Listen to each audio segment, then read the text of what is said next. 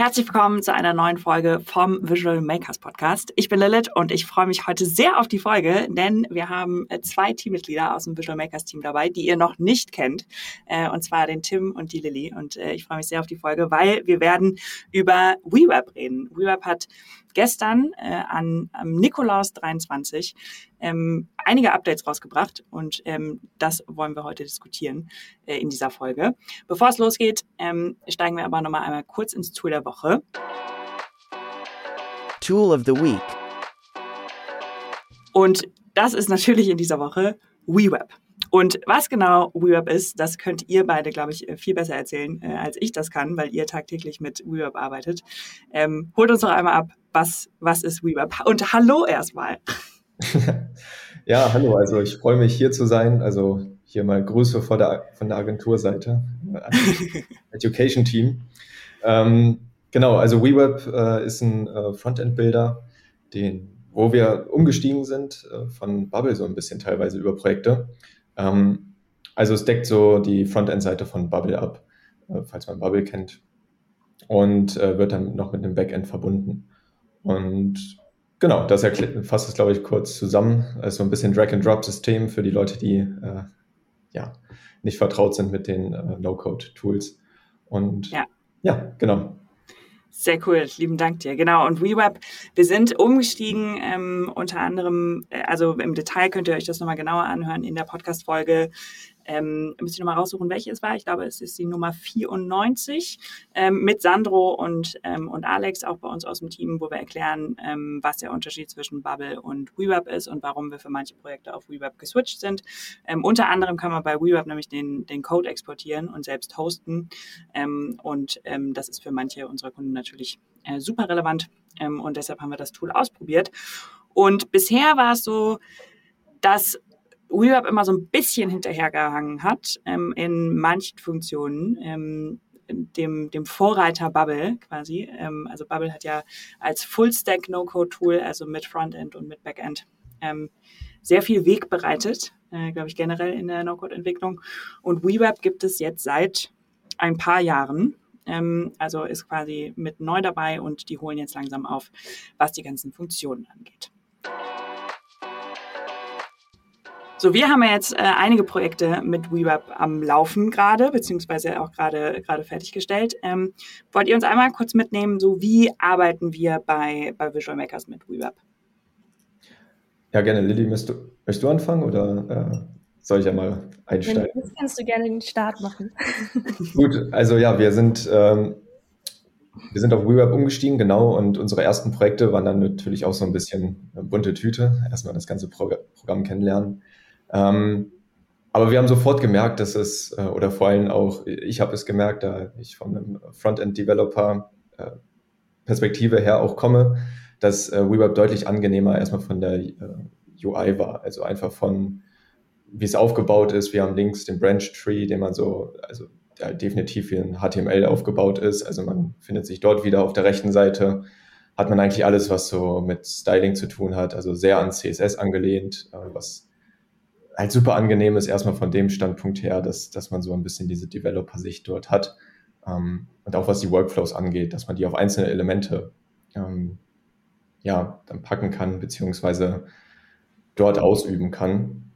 Und genau, also das war so ein bisschen der Vorteil von WeWeb, auch dass es halt ein Frontend-Builder war und die native äh, Einbindung hatte von dem Backend, aber es gab dann auch noch so ein, einige Defizite, wo man halt gemerkt hat, okay, es ist noch ein sehr junges Unternehmen, hier und da ist jetzt noch nicht alles äh, komplett durchdacht und äh, da muss man so ein paar Workarounds oder ähm, ja, wie es halt so ist beim neueren Programm. Und mhm. deshalb waren wir jetzt ja gerade so äh, begeistert von dem nächstgrößeren Update, da uns klar war, dass sehr, sehr viele von diesen äh, Kinderkrankheiten, sage ich mal, behoben werden äh, oder ja. ja. Bevor wir zu denen, zu denen vielleicht kommen, würde mich noch mega interessieren, Lilly, aus deiner Sicht, da du ja keinen Entwickler-Background hast, ähm, wie es für dich war, mit, äh, mit WeWeb zu arbeiten.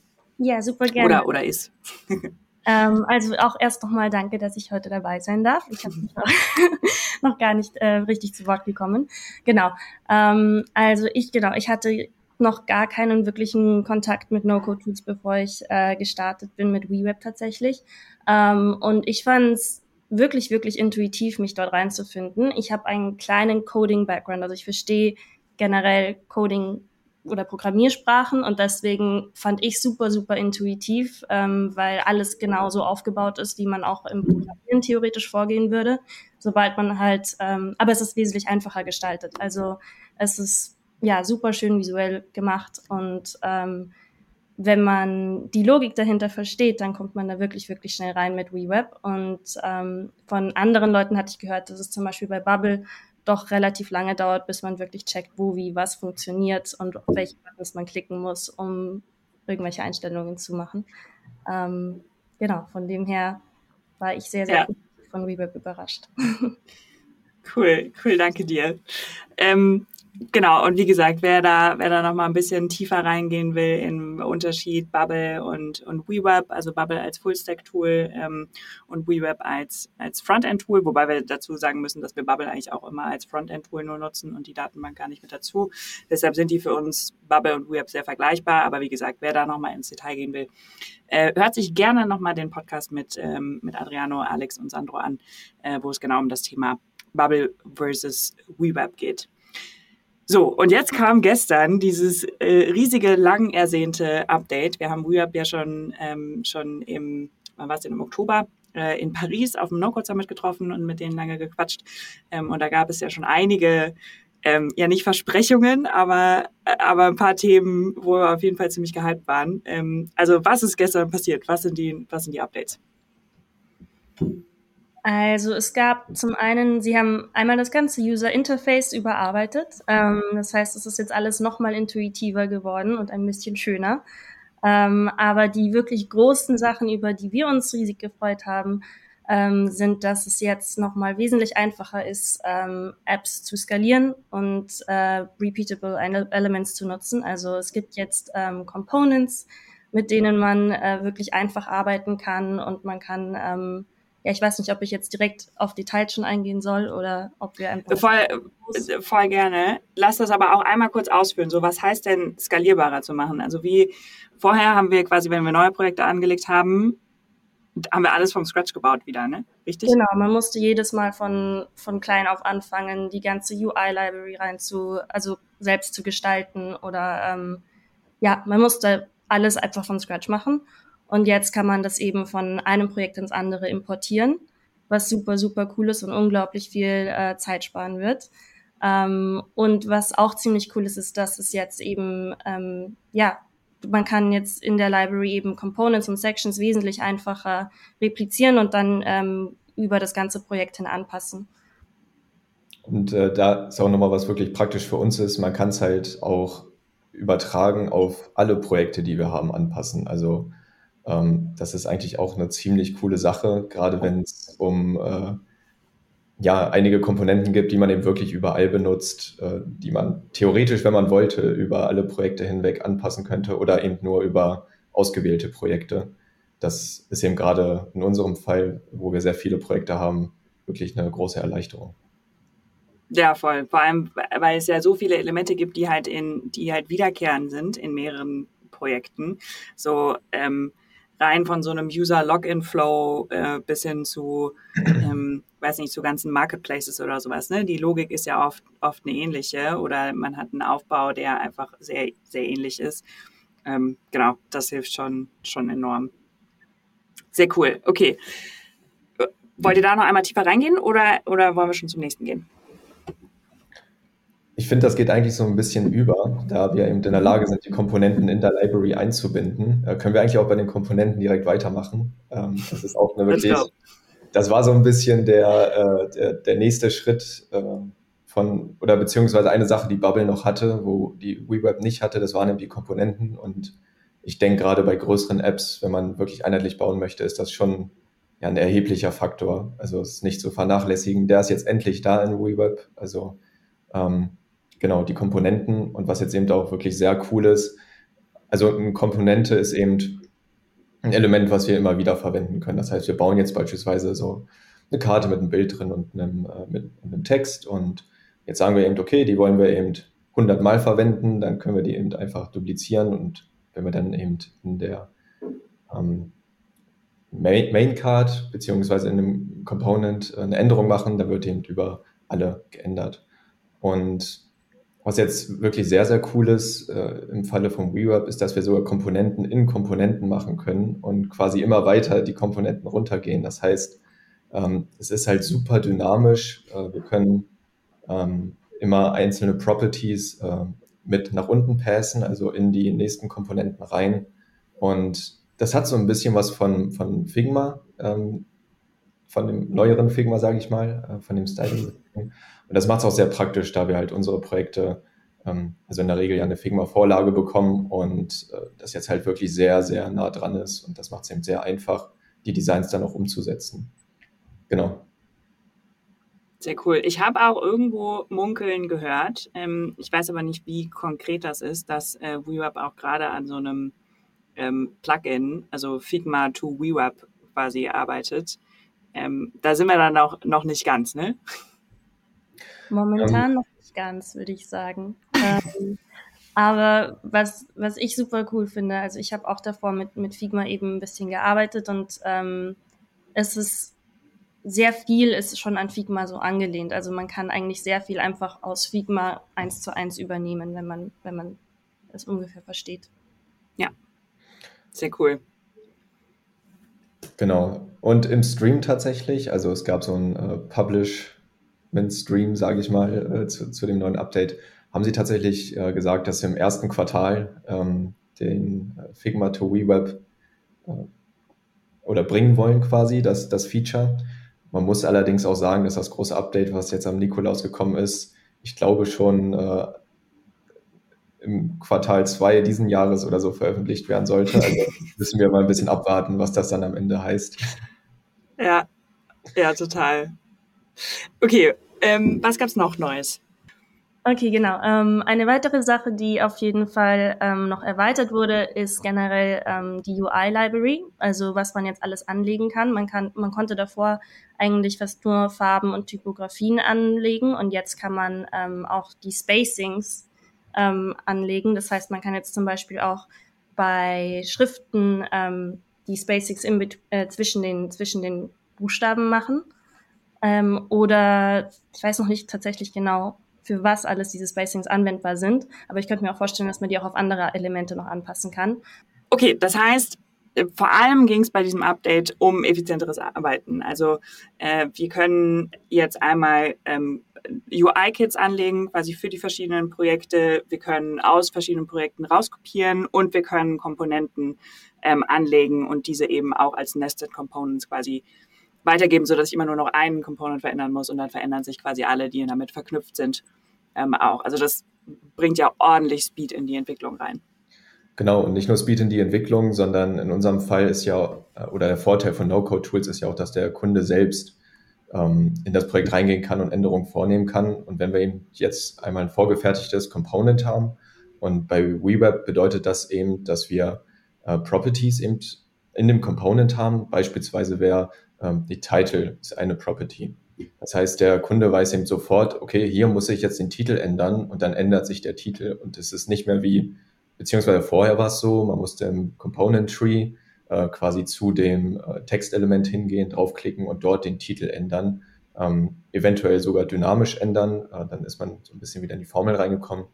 Und jetzt würde man eben einfach äh, in dem Component und den Properties direkt sehen, ah, hier ist der Titel und der wird dann geändert. Ähm, das macht es eben tatsächlich in der Entwicklung sowie auch dann für den Endkunden in unserem Fall ähm, deutlich einfacher. Ja. Super, super spannend. Ich würde auch noch mal gerne auf einen Aspekt eingehen, äh, den du ganz am Anfang erwähnt hast, Tim, weil wir ja oft auch Tools empfehlen, nicht nur aufgrund der Funktionen, die innerhalb des Tools möglich sind, sondern eben auch, wie alt ist das Tool, also wie reif quasi ist das Tool und wie groß ist die Community drumherum. Das heißt, wie schnell kriegst du im Zweifelsfall auch von jemandem aus, aus der Community irgendwie Hilfe und wie viele Leute sind überhaupt fähig, dieses Tool zu benutzen oder, oder so schon, schon so tief drin, dass man da quasi arbeitsfähig mit ist. Ähm, und die WeWeb-Community ist zwar, ich glaube, die ist sehr stark, richtig? Also die ist noch viel kleiner als bei, als bei Bubble. Ähm, aber auch da wird ja jetzt ordentlich aufgeholt, indem quasi nicht nur die Funktion innerhalb von WeWeb, ähm, sondern wie mache ich denn da jetzt eine sinnvolle Überleitung, ohne den, den Namen zu. Naja, es gibt einen Marketplace jetzt, richtig? Genau. Es gibt tatsächlich einen Marketplace, ist auch mit dem Update gekommen. Ähm, wurde jetzt tatsächlich nur so halb veröffentlicht, äh, aber man, man, sieht schon den Link, es sind schon die ersten Sachen drauf.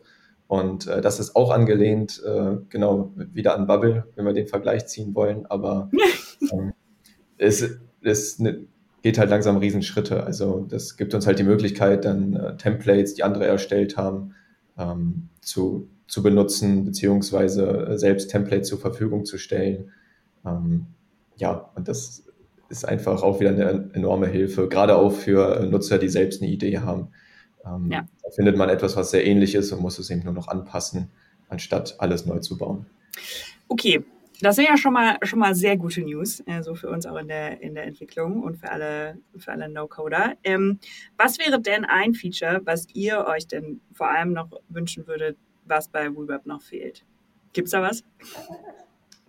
Tatsächlich, ich bin äh, gerade echt am Überlegen, aber auch noch, äh, ich bin tatsächlich ein richtiger WeWeb-Enthusiast geworden, weshalb ich gerade einfach nur richtig happy bin, dass das Update da ist. äh, sicherlich würde mir etwas einfallen, aber spontan jetzt so äh, raus äh, habe ich es gerade nicht parat.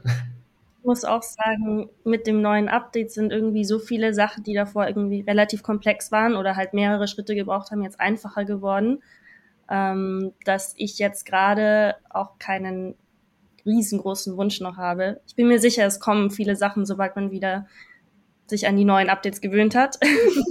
ja, das glaube ich auch. Aber was auch richtig cool ist bei WeWeb ist, dass man ähm, über den Resource Center ganz, ganz einfach ein neues Feature proposen kann. Mhm. Ähm, und dann kommen die relativ schnell auch mit, mit irgendwelchen Feedback zurück.